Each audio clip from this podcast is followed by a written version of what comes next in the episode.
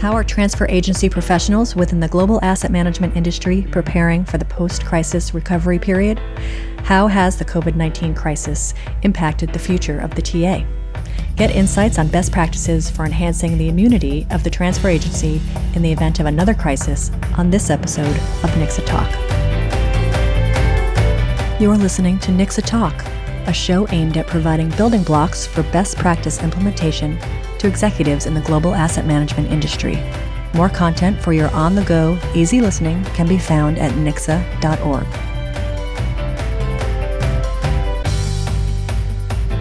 I'm Allison Levitt, your NICSA host. Thanks for tuning in. Let's get right to the program where our moderator, Jeff Young, enterprise strategist of asset management solutions at FIS, talks with Kim Zavislak, partner at KPMG, Kathy Stelter, VP and Chief Operations Officer at Thrivent Funds, and Fred Nadoff, Lead Independent Trustee on the Symmetry Panoramic Funds Board of Trustees. We thought it would be interesting to get three different perspectives on all this. A fund manager with in house operations, as represented by Kathy, a fund board member uh, with industry experience uh, through Fred, and then a fund auditor with Kim. So without further ado, let's go ahead and get started. So, you know, to the panelists, when it became apparent COVID 19 would pose a serious threat to the U.S., what did you and your respective firms do to address that? And let's let's start with Kathy on that one. Thanks, Jeff. You know? I think that you know our firm, as well as many others, probably started by looking at our business continuity plans. Those are things that we we all work on every day or all year long. We do um, regular testing on our plans, and we know that there's a lot of factors that come into play. One of the things I think was most interesting for us is that um, those plans always included that a portion of our staff would relocate to a recovery facility, a facility that we've tested, that was equipped to help us complete our work. We did, we've always done a lot of work around that, right? We never really anticipated a scenario where we said to our staff, go home, and work from home, and it could be for a really long time. So, um, you know, I think in our shop, our corporate BCP office had instituted some company-wide plans to prepare and do more testing. And my team in particular immediately created a schedule to rotate our staff through a few days of working from home. So go home, connect, try it out. Let's make sure that you've got the connectivity, the technology, that our processes all work like this. And then um, what was really surprising is that we were only partway through that process. We thought we were getting ahead of it, and um, before we had enough time to rotate all of our staff, we actually had to invoke our plan. So we had some team members who hadn't even been able to try it, but they were told go home and start the new normal. So excellent. Yeah, I think that whole idea of everybody's plans being go to another site rang true across the industry uh, and, and certainly the idea of everybody going home uh, and staying home has been novel, but I, my observation just industry wide is we've, we've actually um, responded well to that. You know, Kim, from the perspective of kind of a large firm like KPMG, I mean, what was your experience in this kind of transition? Yeah, our highest priority was to take the actions to make sure our employees were safe. We have a lot of employees that are traveling a lot, um, including myself. I was traveling right before all of this um, happened, so it, it did change very quickly over that weekend.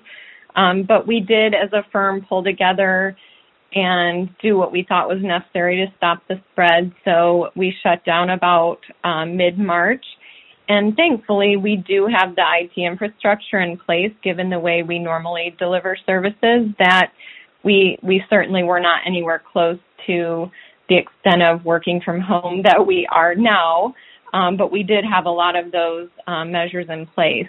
Um, we also turned our focus quickly to our clients. Um, it did hit in the midst of our busiest time of the year, so we had to make sure that we were able to deliver um, on all of those regulatory deadlines. So opening that communication line with our clients and understanding how they were um, adjusting to the work from home environment. So I would say one thing we, we did have a lot of video conferencing capabilities already in place, but we did expand those pretty quickly early on as well. Yeah, absolutely. And then Fred, I guess from the perspective of a board member, did your advisor to your funds kind of reach out to you and say, "This is what we're doing in terms of you know continuity of business," or how did how did that work? Uh, you know, there definitely was a lot of communication at the at the both the beginning and all the way through, um, even to this day. But you know, due due to the nature of our product and more specifically our distribution channel, you know, as it regards to transfer agency, we don't have many direct shareholders. So from that perspective, the pandemic had less of an effect on our business than some others in the industry. But that said, you know, the trustees still had some concerns for management and we could probably break those down into two buckets, right? The first, from an oversight perspective, and you know, this was from you know, if you think about it from a board perspective, this was for, for all our service providers. You know, not only transfer agency, but fund accounting and custody admin, but you know, sub advisors, auditors, counsel, all, all of them. But we wanted to know how they were deploying their human and technological capital to service the funds in this environment and did that jive with the contractual arrangements they had with us? So, you know, we had to jump over that hurdle first, and pretty much, I think most of our service providers did that. The second bucket had to do more with the drastic effect the market conditions were having on the fund. So, you know, are the wild swings in the market affecting things like um, liquidity, security valuations, net flows, and from a TA perspective, you know, how were those issues uh, affecting the operation? So were the shareholder volumes stressing the system? Are you able to meet daily redemptions? Were, were the uh, were the timeliness of the nightly NAVs uh, meeting expectations? Um, should the advisor review their line of credits? We had those sort of questions um, for the advisor. And then lastly, you know, we just asked to be kept informed, you know, in a timely ma- manner specifically around if the service uh, provider's business continuity or disaster recovery plans uh, allowed them to fulfill their obligations to the fund. So that was kind of that thousand-foot view. Great.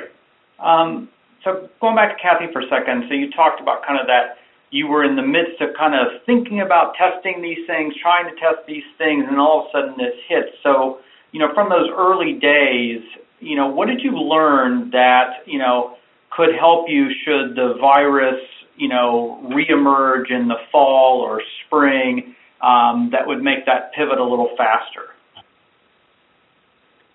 Yeah, I think that's a great question, Jeff. One of the things I think we've learned, a couple of things.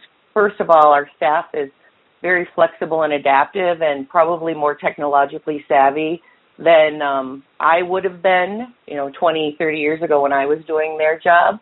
But being prepared, right? So I, I was really proud of the fact that my leaders have been thinking about things like this, even in the absence of thinking about a pandemic. But but how do we continually evolve the way our staff does their job? How do we make sure that they're equipped in all of these situations? So you know, additional preparation was important. I think the other learnings that we had were that when you have a large staff and you suddenly aren't seeing them every day, you've got to you've got to lead differently. You've got to stay connected differently. Kim talked a little bit about the tools, right? We had recently rolled out some new technology tools in our organization that people were just getting used to. And one of the things that I think's been the most exciting for us is that um, rather than kind of a gradual people getting used to the tools, they were forced to have to use them right away. And we've seen immediate um, efficiency and found that our our meetings, our staff getting their job done has become much more effective very quickly because we had to use those tools. So my team and I talk on a regular basis about how we could possibly be even more well connected now that we don't um, go to the office every day because we we look at each other's faces on video quite um, quite a few times during the day, and we we can see each other better than you can in a room full of people and and we're focused on each other and so I really think that this has been a great opportunity for us to use tools that we probably would have gotten around to using but we've used them much more quickly now because we had to use them.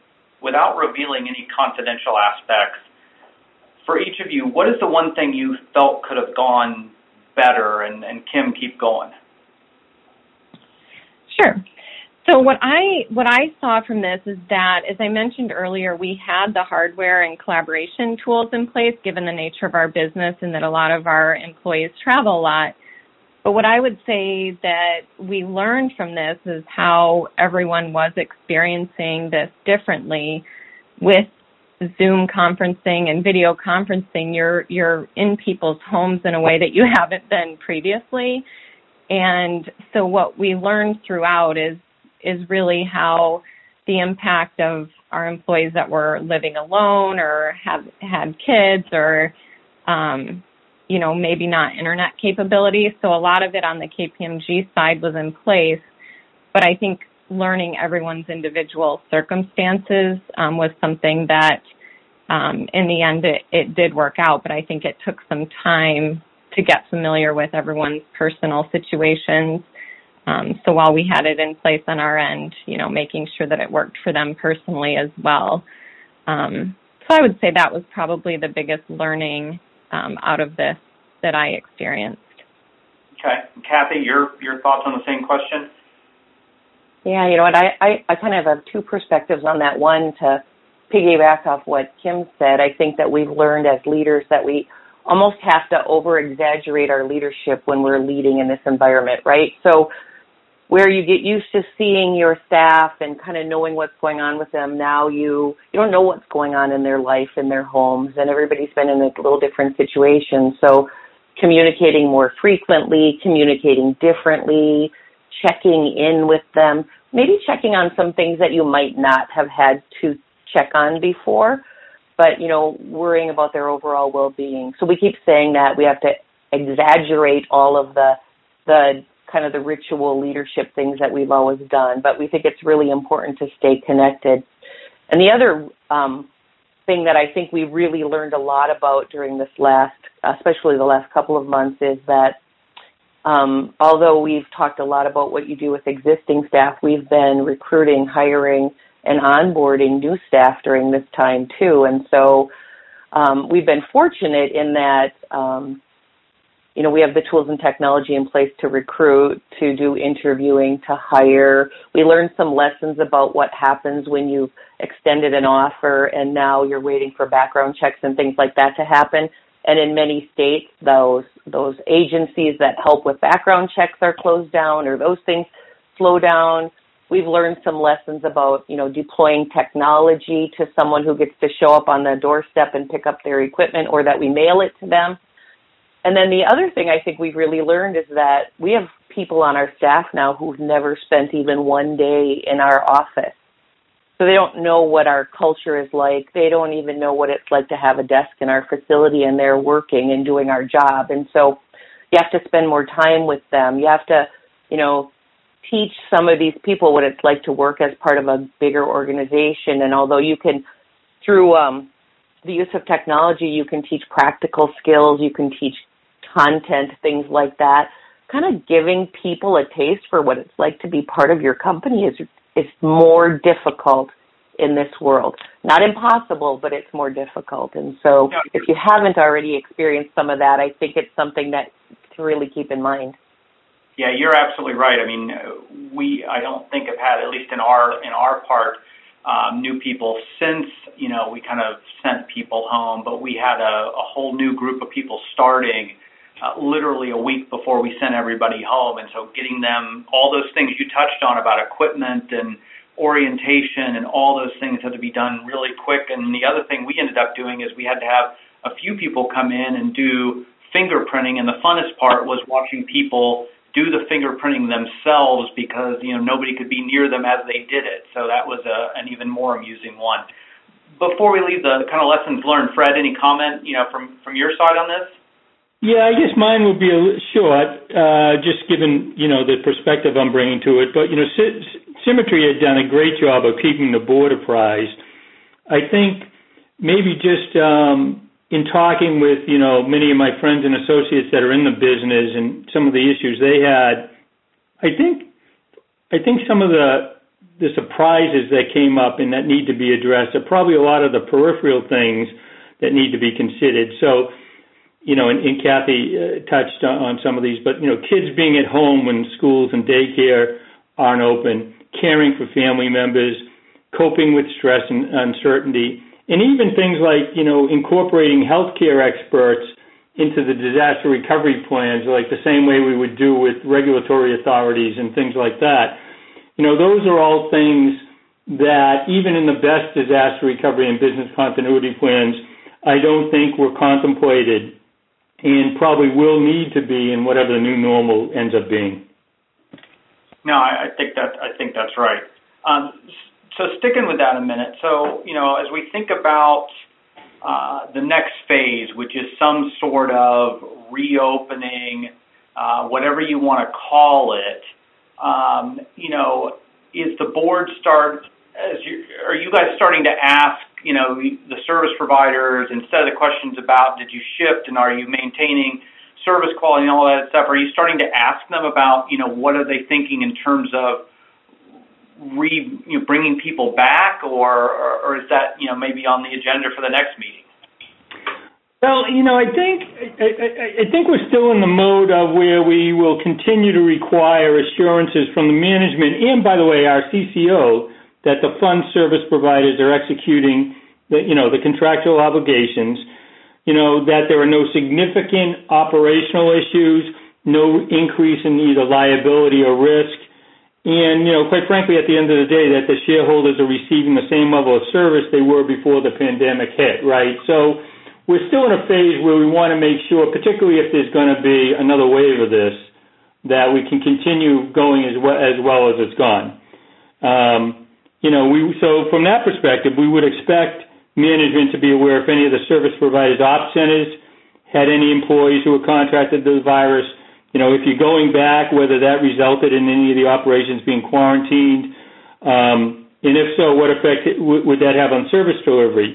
And if anything significant, that we be notified. But again, it's gone smoothly so far, probably more more smoothly than we would have thought. Uh, and you can tell that, you know, in general, just from the other people's comments, that that's the case. I think going forward, um, you know, and it's probably more important than what we just talked about we're interested in what are the permanent and long-term changes that COVID will have on the industry. As you think about what are these things that now take on a greater urgency that everybody's talked about doing, and and now you look out and say, okay, you know, let's let's do these things. What are a couple of those things that the industry ought to do to evolve with with all the challenges and all the changes? Here's one of them, right? I think that I was in a meeting this week and we were talking about you know, servicing our customers in this world, right? And so, why, why do people call us?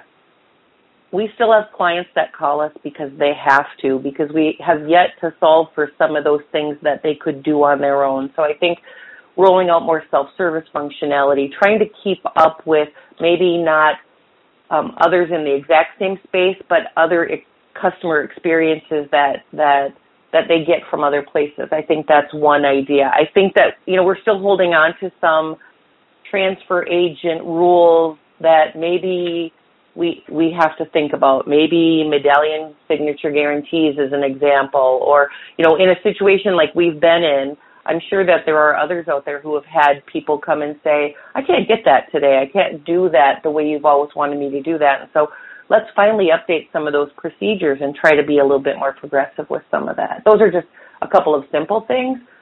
But again, I think the other thing is we've talked about some of these like smaller technology changes. And now I'm not an IT person, right? And so I always think everything's as easy as flipping a switch. And um, it should be that easy, but we can move more quickly on some of this stuff. I think it's not only expected, but it's time for us to do it. No, I couldn't agree more. It's funny you mentioned the, the medallion stamps because, you know, at the very outset of, of things beginning to shut down, I know of intermediary firms that were coming to the fund families and saying, you know, you guys still require this and there's no way our customers can get them. Can we get, you know, some sort of, of waiver or temporary pass or something like that? And, and I know some of our clients went down that path, and I, I agree with you. I think that's a really, really old, outdated, difficult way in a technology age to, to validate something. There's got to be better ways to do some of this. Um, Kim, you know, kind of you see transfer agents from the audit perspective, you see it from the SOC 1 perspective. I mean, what do you think uh, are things that that industry needs to do to evolve over over the coming years?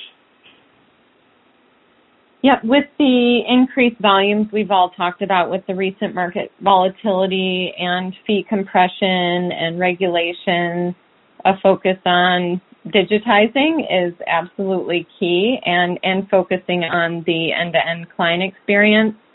So I think improving investor portals and mobile apps um, will be key just to um, focus again on the customer and the high volume, some of the things uh, that that Kathy mentioned. Um, we're going to likely have a more distributed workforce, so I think it will be important to focus on any operational risks that that could bring.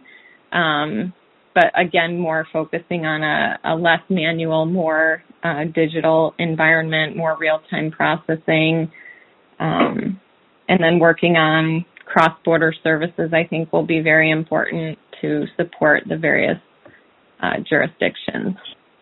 Yeah, I, I, think that's I think that's right. Fred, any comments from you on on this topic? Uh, you know, I, I think a real quick one, right? I think what we need to make sure, particularly from an operational perspective, is once it gets back to normal, is that you know I think there's two things that we have to focus on. First is the operational playbooks will need to be overhauled. So We'll have to go back and look at training programs, employer orientation, code of conduct, management training. All of those are going to have to be rethought, rethought to support, you know, a vastly spread out and remote workforce. I think uh, the second thing is, in, in, in, in Kathy touched on it and Kim touched on it, right? The company company's going to need to leverage technology that better enables the remote in multiple locations from a communication standpoint. So all the communication vehicles like skip levels, all hand meeting, town halls, even staff meetings, they're going to have to become more efficient and crisp. And you got to make sure that, you know, there's consistent messaging uh, happening throughout the organization. So I think those two things we're going to need to go back and look at and don't take for granted because, you know, quite frankly, we've done pretty well getting through this pandemic. You've been listening to NICSA Talk NICSA is a trade association in support of professionals within the global financial community. Come back often and feel free to add our podcast to your favorite RSS feed or follow us on Twitter at NICSA News. For information on how your firm can become a NICSA member, please visit nicsa.org and view our membership page. For over 50 years, NICSA has been connecting global asset management participants to discuss and develop industry best practices. Join the conversation today.